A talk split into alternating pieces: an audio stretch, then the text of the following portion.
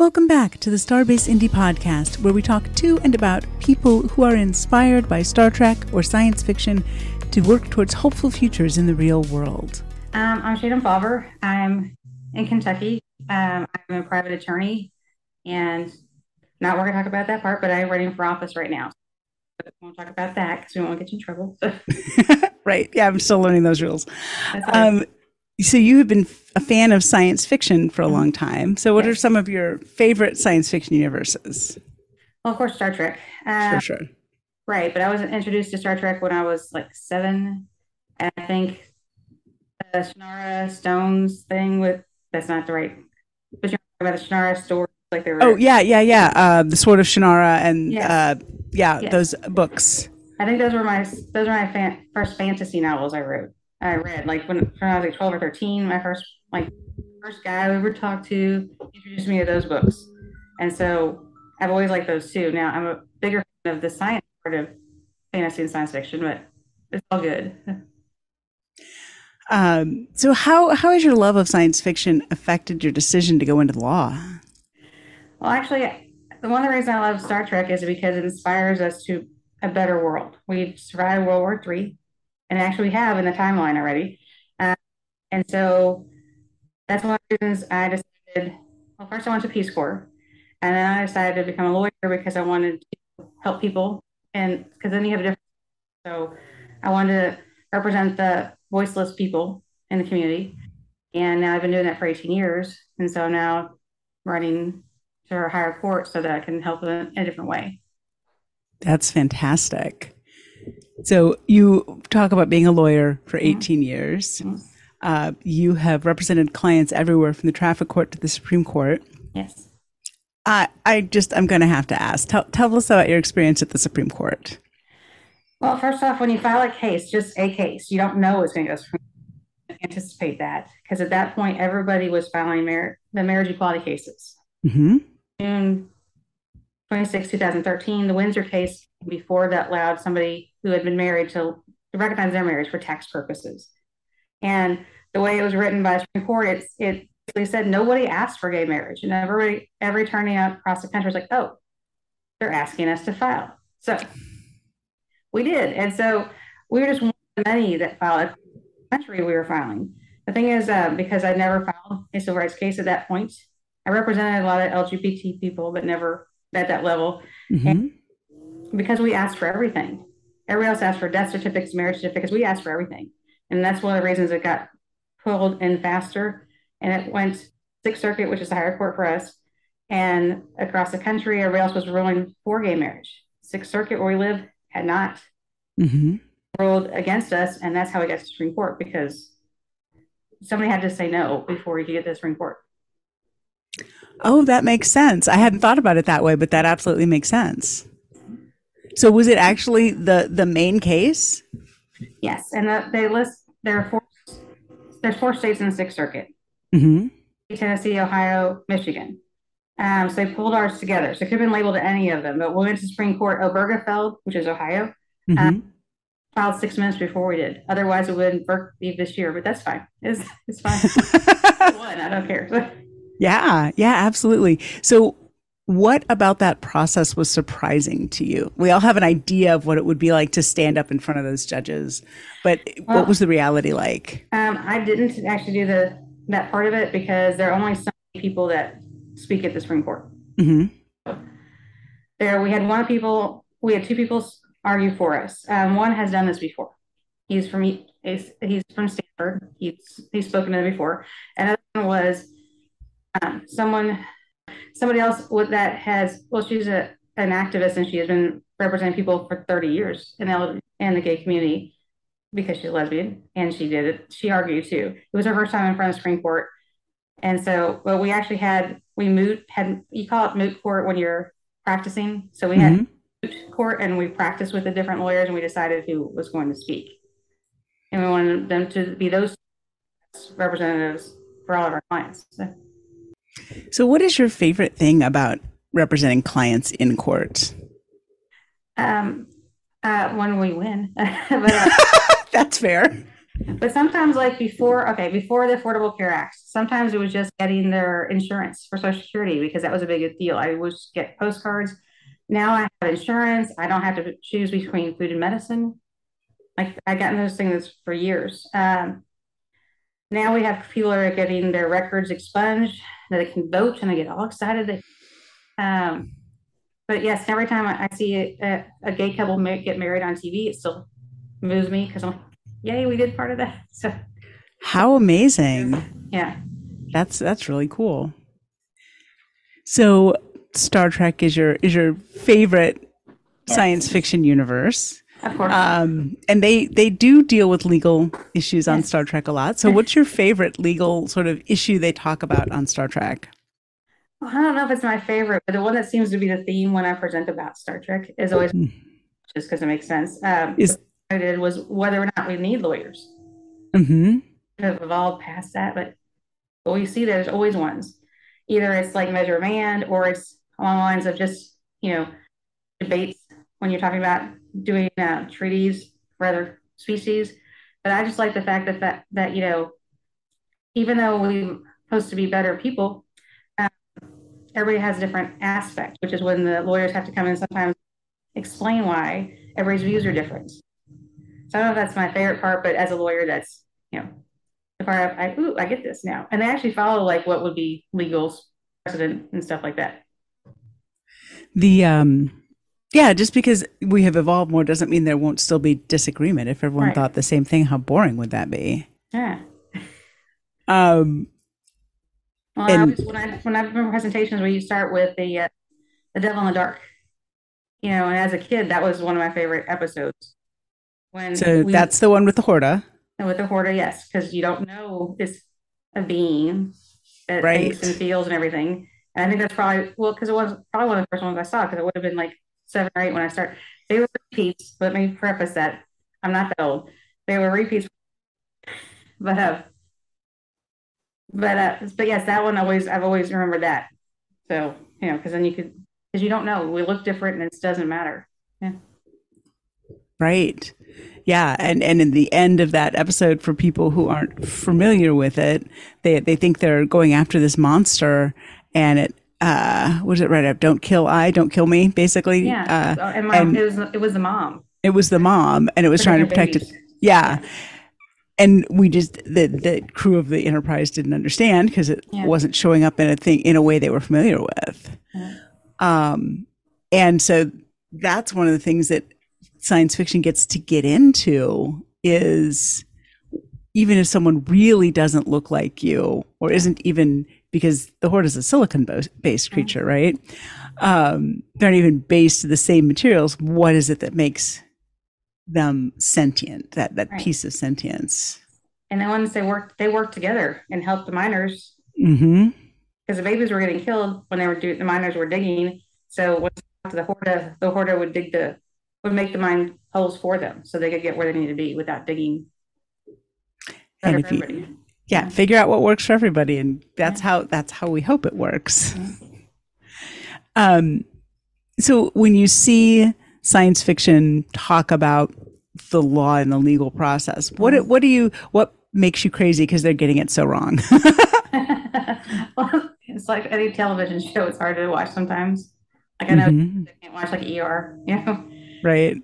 Like, but Law and Order, those kind of shows are pretty based on cases we studied in law school. They're actually following the law.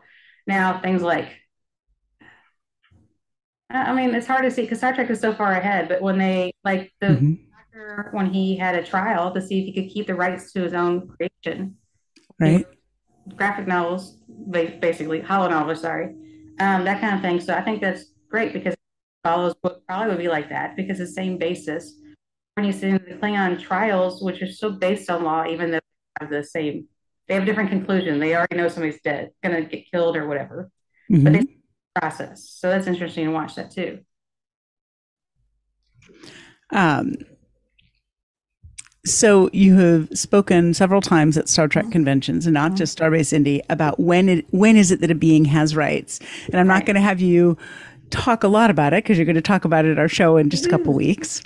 Um, so you know, everyone come come listen live. But what, I, what I'm curious about is, so what is that? Why is that question fascinating to you?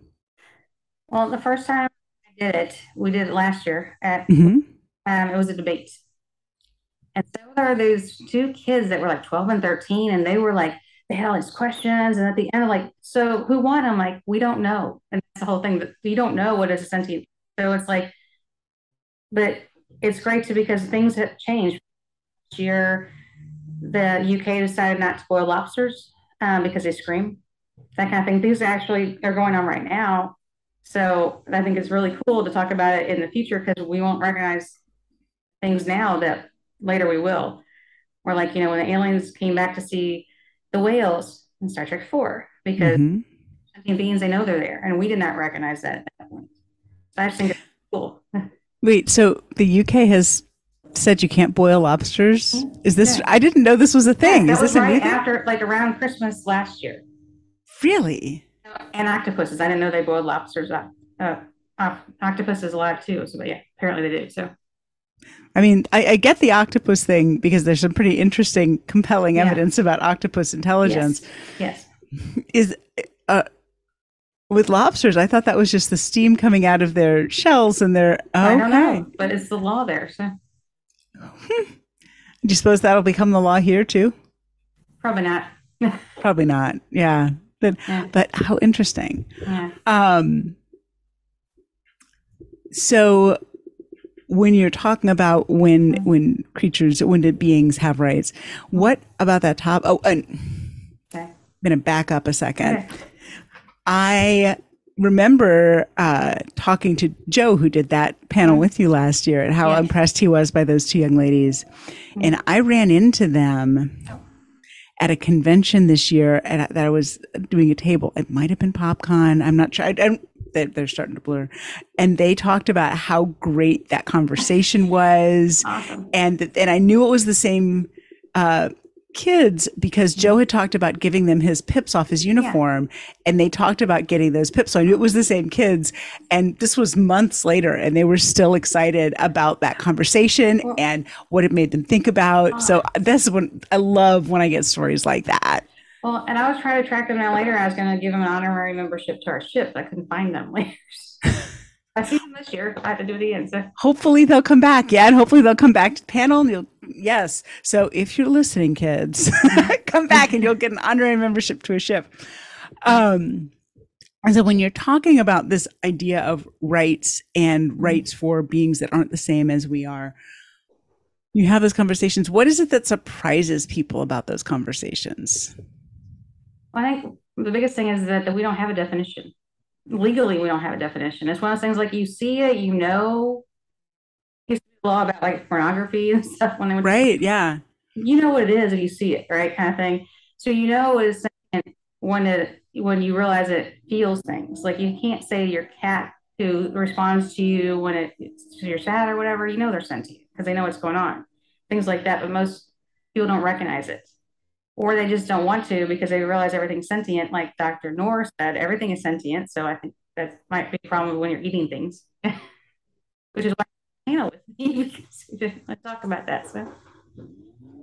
Yeah, yeah. How so from a legal perspective? Because you're right, this does um, create all kinds of challenges mm-hmm. if you know, I, I, read something not too long ago about the scent that cut grass makes, which is a uh, a warning to other plants in the area that uh, I've heard that.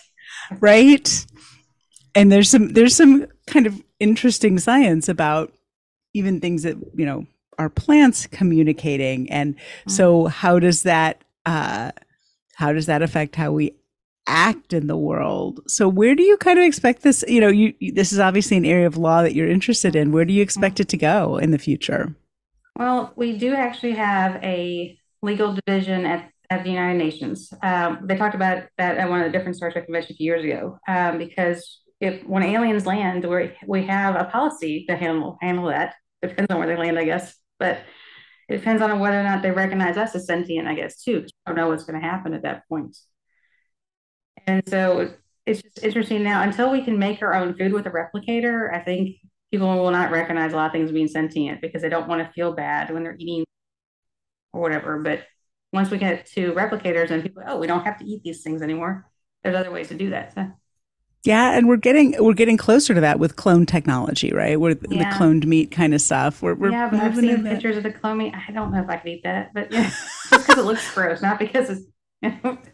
Yeah, we do. That is definitely one of the the issues, and we have our our uh, perennial panel on edible entomology. I always talk Sarah into redoing it because I love that we do that. Um, and to go to that one so this year. I missed it last time, so yeah, yeah, yeah, and and it was it was terrible that we couldn't have a convention in 2020 with the Brood X cicadas coming out because there was there were plans for those cicadas.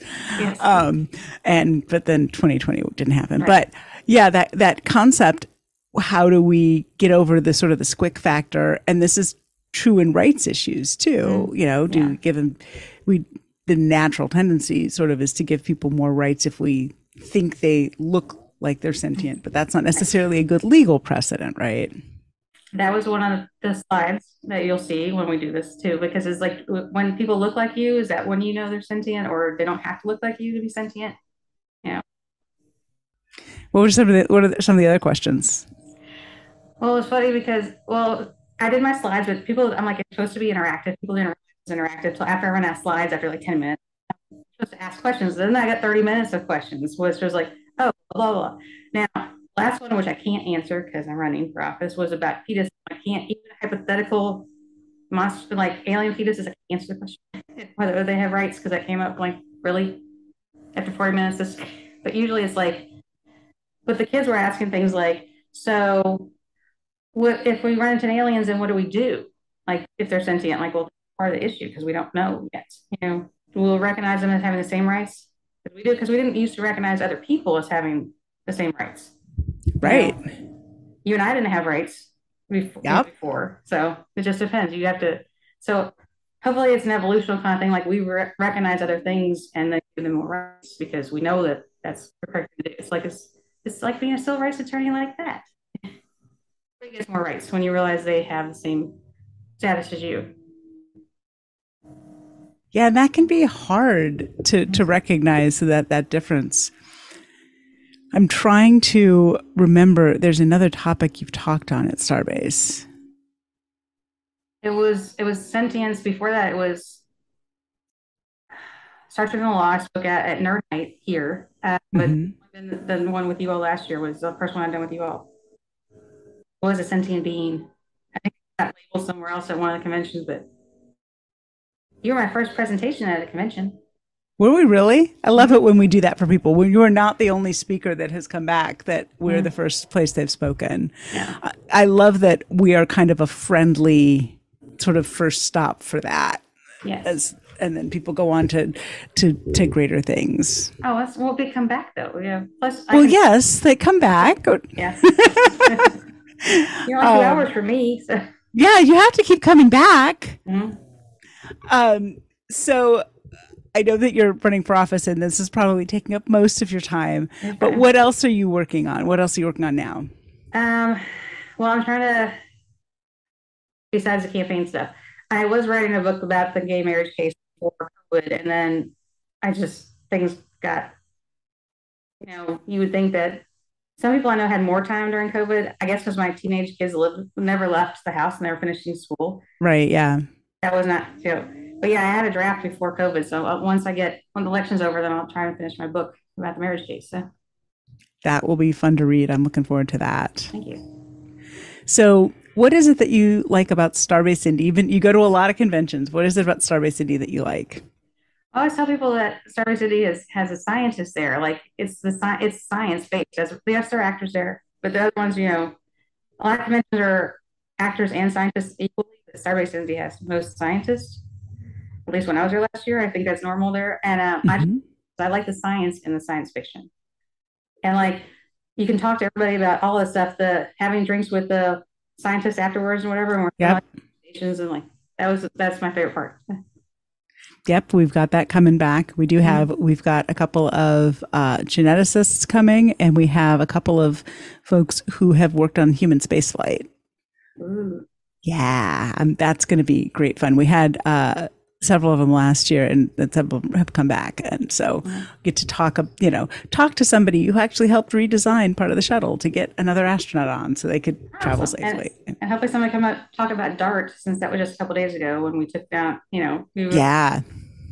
Yes. hitting pl- asteroids in space. It's like you could tell. i've listened to one of people. This is one of the scientists, but as they're talking, they're just like giddy because they're like never got to do this, and they've been trying to do this, and they just got to do it the first time. And it's just like this is so much fun. So Yeah, you know, the, the phrase planetary defense we Mhm. expect to hear in science fiction. And but that's not science fiction news this week, is it? no, my kid told me like, "What are you talking about?" I didn't know know they were doing that. So Yeah, I, I saw it kind of as it was happening too. I didn't know it was coming. yeah, awesome. Uh, yeah, in fact, I'm just finalizing the program guide. I need to see if I can get one of them to to talk about that because that I'm would sure be if you can, if, well, if they're not too busy, I'm sure you'd be happy to have one of them talk to you. yes. Uh, so, where can people find you online? Okay. Um, everything has my name on it, so it's either you know Shannon Fauver. There's Facebook, and actually, on, and on Twitter it's Fauver Law and Fauver for Judge, and Mm-hmm. I'm on TikTok, Instagram and TikTok right now for Fauver for Judge. so I take out of all my stuff. Um, but any of those you can find me on any of that stuff or the websites. Um, there's one for the firm, which is still active, but it's fauverlaw.com and then fauverforjudge.com. Either of those, some comes directly to me. So, and I've told people to ask at the last convention until we shut down if they have questions for next year, things they didn't think of, please let me know so I can add it next time. So they can do that. If you think of something before Starbase Indy, let me know, and then I could add it into the panel. Fantastic. Mhm. Well, I don't want to take too much of your time because I know you're very busy, but thank you so much for talking to me. Sure. And I can't wait to see you on the Starbase. Woo. Next month. Woo. Yes. Thank you.